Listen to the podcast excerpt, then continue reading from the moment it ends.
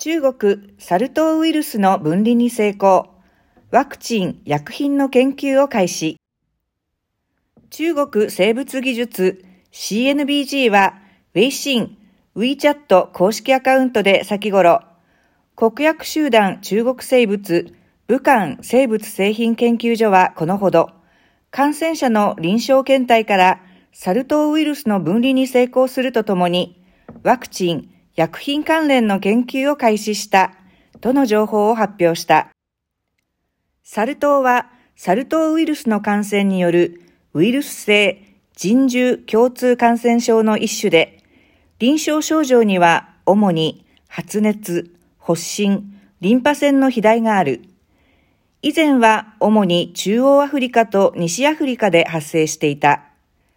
世界保健機関 WHO は今年7月23日に、サル痘の世界的な感染拡大を国際的に懸念される公衆衛生上の緊急事態と宣言した。